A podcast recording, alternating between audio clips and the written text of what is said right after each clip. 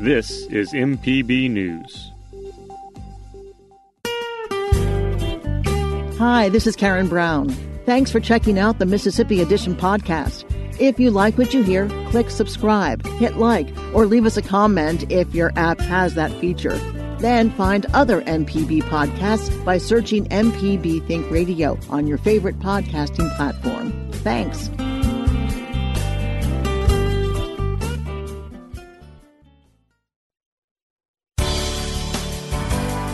Good morning. It's 8:30 on Thursday, August 13th. I'm Karen Brown and this is Mississippi Edition on MPB Think Radio. On today's show, there's a possibility that we can get positive results very early on. A coronavirus vaccine undergoes clinical trials in a Mississippi city. We examine what the trials will tell us about fighting the pandemic and how soon it could be available. Then the lieutenant governor reflects on the legislature's efforts in the shorted return to the Capitol. Plus, in today's book club, author Ace Atkins with his latest Quinn Colson crime novel, The Revelators. This is Mississippi Edition on MPB Think Radio. A Mississippi clinic is taking part in groundbreaking research to find a vaccine for COVID-19. Hattiesburg clinic, clinic is joining 88 other research locations nationwide in a study to test the effectiveness of a potential COVID-19 vaccine developed by the biotechnology company Moderna. The clinical trial aims to test 500 Mississippians and 30,000 people nationwide over the coming months. Dr. Rambod Rouhbakhsh is principal investigator for MediSync clinical research at Hattiesburg Clinic. He shares more about the clinic's role in the trials with our Kobee Vance. Vaccines carry um, the genetic material to um, replicate what's essentially an inactivated version of the pathogen that we're trying to get immunity against. And this particular vaccine is using a section of the genetic code called messenger RNA or mRNA. And this uh, section of genetic code is specifically coding for the spike protein that clearly distinguishes the coronavirus. The second thing that makes this vaccine unique is the delivery vehicle.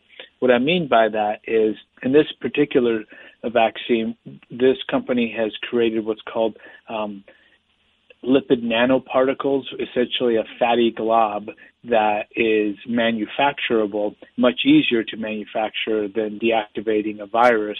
And that's what's carrying the genetic material that uh, our body will design an immune response to. So it's a very unique vaccine, um, the likes of which we've never had before, um, really ever. How has participation been in this clinical study um, in, at the Hattiesburg Clinic? Fantastic. Um, I, I highly uh, suspect that we will turn away more people than we actually enroll. Uh, I've never been involved with a study that's been this popular, uh, probably uh, uh, for obvious reasons. Um, most people um, don't qualify for most clinical trials, whereas most everybody uh, is susceptible to this uh, virus and, and qualifies. So there's one reason there, um, but the other is, is just the timeliness. So the the, the popularity, for lack of a better word, in terms of clinical trial participants has been astonishing to me. And so, um, so what are y'all looking for as far as like um, people to participate? Um, is there like a specific uh, age group or age range that y'all are looking for? Yeah, so um, uh, every study has uh, what, what, are called inclusion and exclusion criteria. This particular uh, trial is looking for adults, and um, so this is not a pediatric trial, so 18 and above, and generally healthy adults, but primarily what we're looking for are people that are high risk for developing COVID. So these are people either by um, uh, uh, by the uh, factors associated with where they work or where they live are at higher risk. So this, this would include healthcare workers, um, transit workers, uh, grocery store workers. Um, pretty soon, teachers will be uh, similarly high risk, and, and it even includes um, people that are just by way of lifestyle high risk. So if you're young and and healthy and uh, not masking and and you know uh, living in, in dormitory housing and going to bars, you would be high risk for developing COVID. You would be an ideal candidate for this trial.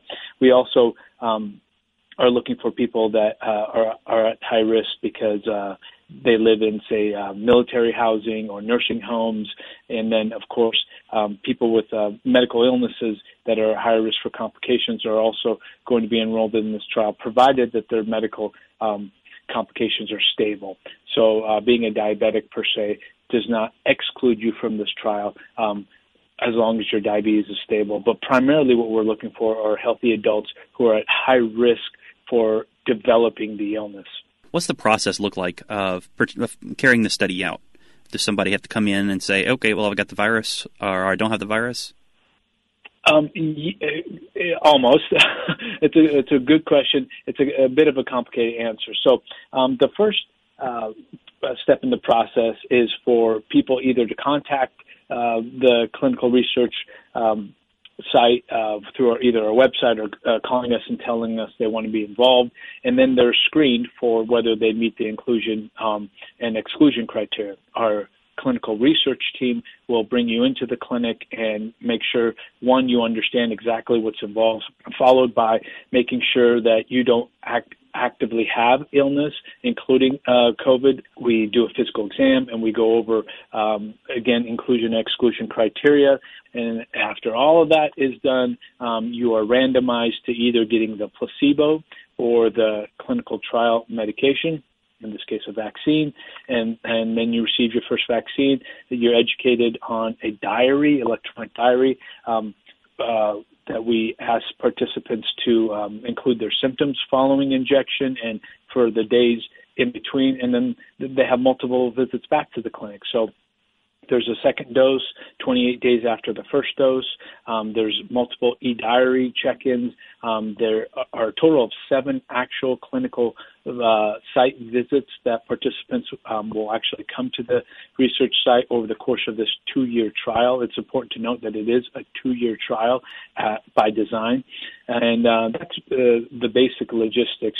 Everybody's big question is when is the vaccine going to be ready? Um, I know that's a very complicated answer. Um, and you said possibly two yeah. years out. Um, but we've heard health yeah. officials say this past week that life probably won't return to normal until after we see a vaccine. Yeah. So let me clarify that. And I think that is the million dollar question. As I was alluding to, this trial is by design uh, meant to be a two year trial. So if this were um, any other vaccine trial, more often than not, it would go the entire two year course um, before it, w- it would be stopped and uh, deemed um, remarkably positive or remarkably negative. Um, but in this particular uh, instance, because virtually every human being is susceptible to this illness because it's a brand new novel illness, there's a possibility that we can get positive results very early on. It is conceivable that within a few months we can have so many people on the placebo arm get this illness in contrast to very few people on the um, trial arm not getting this illness, that the um, ethical body that governs human clinical trials, called the Institutional Review Board, can say, okay, stop. It is time to end this study because we have enough good data to say it's no longer ethical to have a placebo arm. If that happens, then you can stop this phase three trial and start giving vaccines out. Now, um, it probably won't be disseminated population wide until we get more phase three data in regards to safety. Um, this is in stark contrast to what's going on in Russia, which is essentially they skipped phase three trials and are giving it to their um, citizens and essentially conducting a phase three trial on their citizens uh, citizenry at large.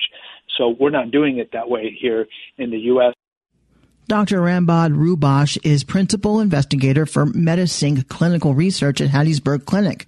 He adds the technology being utilized to create this vaccine is scalable, which could result in quicker manufacturing if proven effective in clinical trials.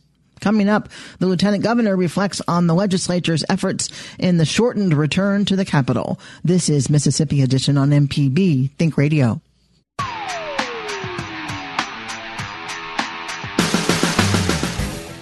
Allison Walker, the Lady Auto Mechanic, host of AutoCorrect.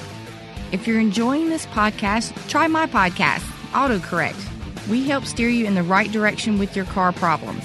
Find me on any podcast platform or at autocorrect.mpbonline.org.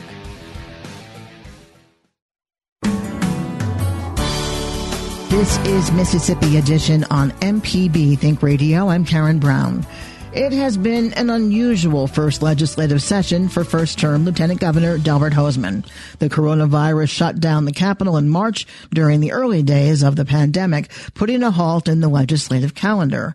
Then came a clash with Governor Tate Reeves over which branch of state government would carry the power to appropriate over a billion dollars in CARES Act relief funds.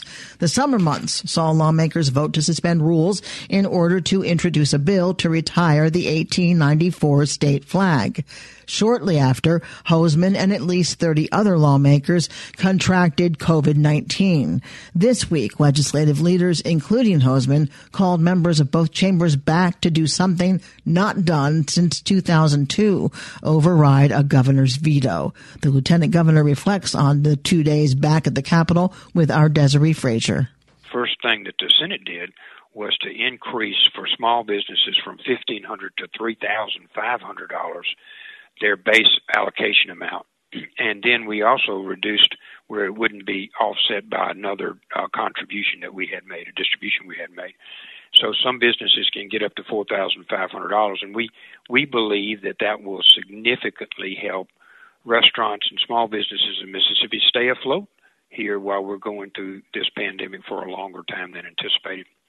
The second thing, of course, was uh, our teachers deserve to have a budget. And we discovered that these EB cards that teachers get so that they can actually buy classroom supplies were not being issued. And further, the state law required on August the 15th they're supposed to have a, ba- a balanced budget for each school district. Well, that was impossible with the governor's veto. So we came in and overrode the governor's veto. The Senate did 41 to 1, and the House did as, as well. And I will tell you this one thing they don't need to worry about right now is whether they're going to get paid or not.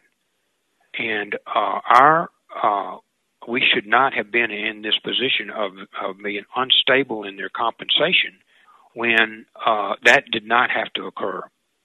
So there are a lot of things that were worrying them and worrying me and one of them doesn't need to be that we don't have a, a, a, an effective uh, balance and a, way to pay all of our teachers and give them their money they need to, for classroom supplies and others.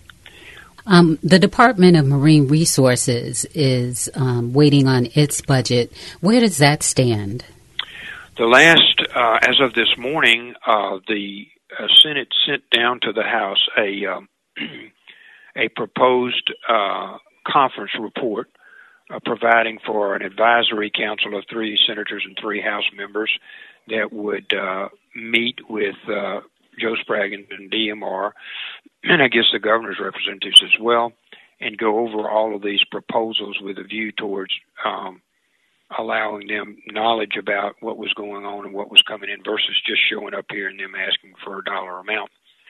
And uh, the the last offer, I think, was rejected by the House today. And so we do not, as of this minute, have a uh, budget for the Department of Marine Resources. Do you know what the hangup is on it? Well, the, the House position is they would like to pick every one of these. There's something called GOMESA, which is mineral rights that the state has allocated for offshore drilling rights from the United States government. And the governor just spent it as whatever the governor thought with that amount of money. And the um, Senate's position is that the governor should be able to continue to go through the process of having uh, a DMR review the process, MDA, Environmental Protection Agency, all of those government agencies review the various proposals and make sure that they meet all of the GOMESA requirements, which has to do with water quality and those kinds of things. And then the governor be able to allocate the funds the House position is that the House should be involved and should involved in picking those particular projects. So um, that's a, a summary about where we are. I think. You think they're going to pull it out soon? Have a meeting of the minds? Yes. if we come back in, we've got other issues that I'm working on today. Um, we're, we're desperately, I am desperately concerned about the availability of ICU units and also staffing of our ICU units in Mississippi. I'm worried that uh, if this virus continues at its current level and we have a, um, a, a normal flu season, we won't have enough ICU beds for our citizens. And I'm also very concerned about the fact that we don't have enough nurses. This is a very skilled position to be in an ICU treating these patients that have to be turned uh, like every couple of hours, uh, that are on ventilators uh, and all kinds of other tubes. It is a very specialized process, and Mississippi um, was, I, I think, was really challenged in in keeping all of these um, all of these nurses here and and working. But now uh, we're running about 800 beds when we would normally be running about 300 beds. So we really have taxed uh, these caregivers. It, it is it's very challenging, and we and we have been working today on solutions that may be available to have some money allocated for those. Would it mean bringing in medical professionals from other states, or it could it could be some of these nurses do are in uh, are leased or hired on short term basis. That should, that could be one of the solutions. Uh, we have other nurses that uh, we want, may want to um, hopefully move from uh, possibly being a surgical nurse to, to an emergency room nurse or an ICU nurse. Um, we um, we there's several alternatives being discussed about that, and then the capacity. We need to make sure we've got enough rooms. Uh, which, if we had a normal flu season, we we would be 100% full. Is there anything that you like to share that I didn't ask? Well, we we did make progress today, and we have made a lot of progress in Mississippi. We have straightened out the driver's license bureau. We have reorganized, like the state fair commissioner, put it under the uh, uh, Secretary of Agriculture. We have we put fifty five million dollars in a new board, a seven person board that will be allocating not only those funds but additional monies in addition to that to make sure that we're educating our workforce going forward. We we think there could be as much as a third to forty percent of them won't go back to the same job they had. So it was really important to us that we have some job training skills available for them. We protected all our healthcare workers from frivolous lawsuits, so that we had a number of different things that were positive in uh, at this particular legislative session, we passed Carley's Law, which prohibits future contact by sex offenders with uh, with their victim, unless the court court orders them to do that. Uh, so we had we had a number of different things that were positive about about Mississippi and about that went on in the session that weren't as big a deal as some of the things we're looking at now. Lieutenant Governor Hosemann, thank you so much for uh, giving us an overview of what the legislature has been doing and is and continues to do uh, for Mississippians. Thank you. Thank you. We appreciate the call. Lawmakers adjourned without a budget for the Department of Marine Resources. The legislature reserved a handful of dates to, re- to return on or before October 5th to finalize CARES Act spending. Coming up in today's book club, author Ace Atkins with his latest Quinn Colson crime novel, The Revelators. This is Mississippi Edition on MPB Think Radio. Hi, I'm Walt Grayson. You can now listen to the wild, weird, and wonderful stories of Mississippi with Mile Marker. Slowly, we started, you know, picking these turtles up and saving them. I'll stop traffic, grab one out of the road. And then our friends found out, and our vet would call us. Join me as we hit the roads of Mississippi on Mile Marker. We are now a full fledged nonprofit turtle rescue. You can listen by going to mpbonline.org slash radio or by using your favorite podcasting app. Mile Marker, a Mississippi Roads podcast. This is Mississippi Edition on MPB Think Radio. I'm Karen Brown. Oxford, Mississippi author Ace Atkins offers a new Quinn Colson novel. The Revelators pits the Mississippi sheriff against a criminal syndicate that has ravaged his community and tried to have him killed. But as Atkins tells us, it isn't only readers who have taken notice of his most notable character. We were very uh, pleased to, to be able to announce the news that HBO has bought the rights to all 10 Quinn Colson books. But of course, right now during the pandemic, we're kind of in a holding pattern as far as production. But I'm hoping production will resume towards the end of the year and maybe we can get started on something. Will this be presented as a limited series with the 10 books? The idea of it is right now is kind of a five year plan. That's the, the grand plan. And every season would be kind of a combination of two different books. So they would go in sequence. The first stories would be uh, from my book, The Ranger, and then it would go on up to my current book, which is The Revelators, and that would be kind of the cap for the series. So that's that's the grand plan as of, of summer 2020. Well, let's move on to The Revelators. It is your 10th Quinn Colson novel. What do people need to know about Quinn Colson, and do they need to read from number one to number 10 in order?